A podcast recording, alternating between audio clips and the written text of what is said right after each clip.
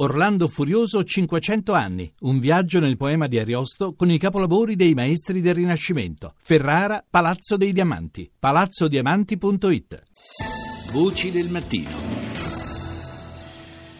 Come annunciato in apertura, cominciamo eh, la puntata parlando della situazione in Iraq. È collegata con noi l'inviata del giornale radio Maria Gianniti. Buongiorno Maria. Buongiorno a te e a tutti gli ascoltatori.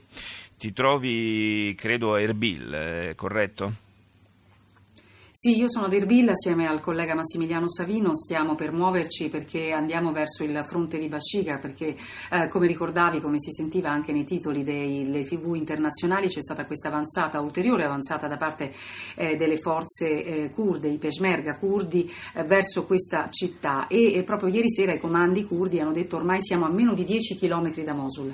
Nel frattempo ricordiamo anche che c'è l'avanzata importante da parte delle forze irachene che invece procedono da sud eh, verso la città di Mosul. Insomma, stanno cercando di stringere veramente a tenaglia la città. Il problema è il tipo di resistenza che stanno incontrando, che è abbastanza importante, perché è vero che i eh, combattenti dell'ISIS sono decisamente eh, in numero inferiore rispetto alle forze curdo-irachene, però stanno ponendo una resistenza eh, che viene messa in piedi in, modo, in vari modi. Eh, ci sono state delle autobombe, sono, hanno comunque armi, colpi di mortaio, quindi sono in grado, in grado di rispondere, tantissimi cecchini e poi durante questo fine settimana eh, ci sono stati anche attacchi in altre città, basti, basti, pensare quanto è accaduto a Kirkuk soltanto quattro giorni fa. Questo ovviamente distoglie forze e attenzione sulla battaglia principale, quella di Mosul. L'avanzata quindi continua, le difficoltà non mancano, bisogna quindi sempre eh, pesare, soppesare quelli che sono i proclami da parte eh, dei vertici militari, sia curdi che iracheni, perché sul terreno, anche quello che abbiamo potuto constatare noi sul posto,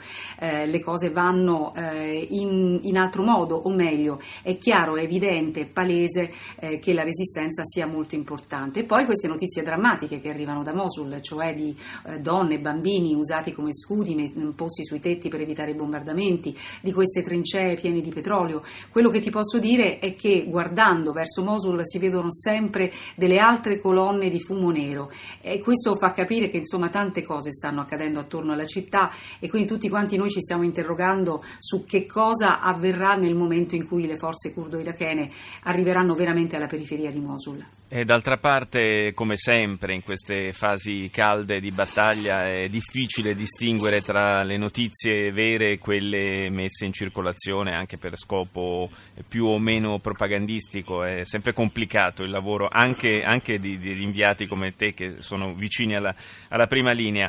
E, certo, Maria, 5.000 uomini, 5.000 miliziani a difesa di Mosul sono eh, è vero, pochi rispetto alle forze eh, curdo-irachene, ma eh, sappiamo anche che chi si deve difendere ha eh, un innegabile vantaggio da, da, questo punto di vista, dal punto di vista proprio strettamente eh, tattico, quindi 5.000 eh, non sono pochi. È così, però cioè, tutto questo stanno tenendo in scacco una popolazione di oltre un milione di abitanti. Uno degli scenari possibili è che da parte della popolazione ci possa essere anche una reazione, ma questo noi al momento non lo sappiamo. Certo è che al momento non c'è stata una grande fuga.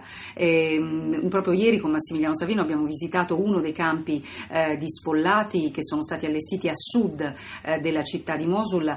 Continuano ad esserci degli arrivi, ma tutte le persone che arrivano arrivano soprattutto dai villaggi alle periferie di Mosul cioè da Mosul città non sta scappando nessuno. Bisogna capire quando le forze arriveranno proprio alla periferia della città, in particolare le forze irachene, questo dobbiamo ricordarlo perché i peshmerga kurdi, secondo quelli che sono gli accordi eh, presi, stabiliti prima dell'inizio dell'offensiva, non possono entrare nella città di Mosul, quindi una volta che le forze irachene entreranno bisogna capire se ci sarà la fuga. E lì eh, ci sarà probabilmente il combattimento strada per strada, anzi certamente ci sarà, poi dicevamo queste trincee trincee eh, che stanno preparando i miliziani dell'ISIS, fatte di petrolio, sostanze chimiche, dicono di avere armi chimiche. Insomma, tutti gli scenari veramente sono aperti, sono probabili, dobbiamo vedere ogni giorno di fatto noi eh, seguendo l'offensiva capiamo quale è la reazione da parte dell'ISIS e quindi qui tutti si aspettano che ci possa essere una reazione molto importante, reazioni feroci, fra l'altro fra giovedì e venerdì, questo è un dato che vale la pena ricordare,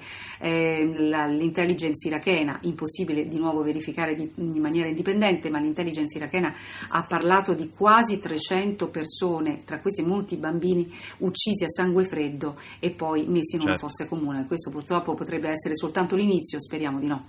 Speriamo davvero di no, l'aspetto umanitario di questa battaglia decisiva eh, nei confronti dello Stato islamico in Iraq eh, davvero preoccupa molto. Grazie a Maria Gianniti per essere stata collegata con noi.